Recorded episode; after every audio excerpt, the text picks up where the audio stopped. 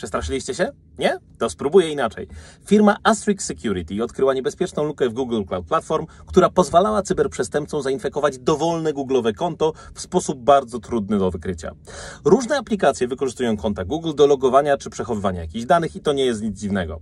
Ale warto czasem sprawdzić, czemu daliśmy do czego dostęp. Służy do tego specjalny panel, jednak dzięki atakowi Ghost Token hakerzy mogli ukryć się na tej liście, uzyskując dostęp do wszystkich naszych danych, włączając to maile, zdjęcia, pliki na drive, kalendarz i wiele więcej.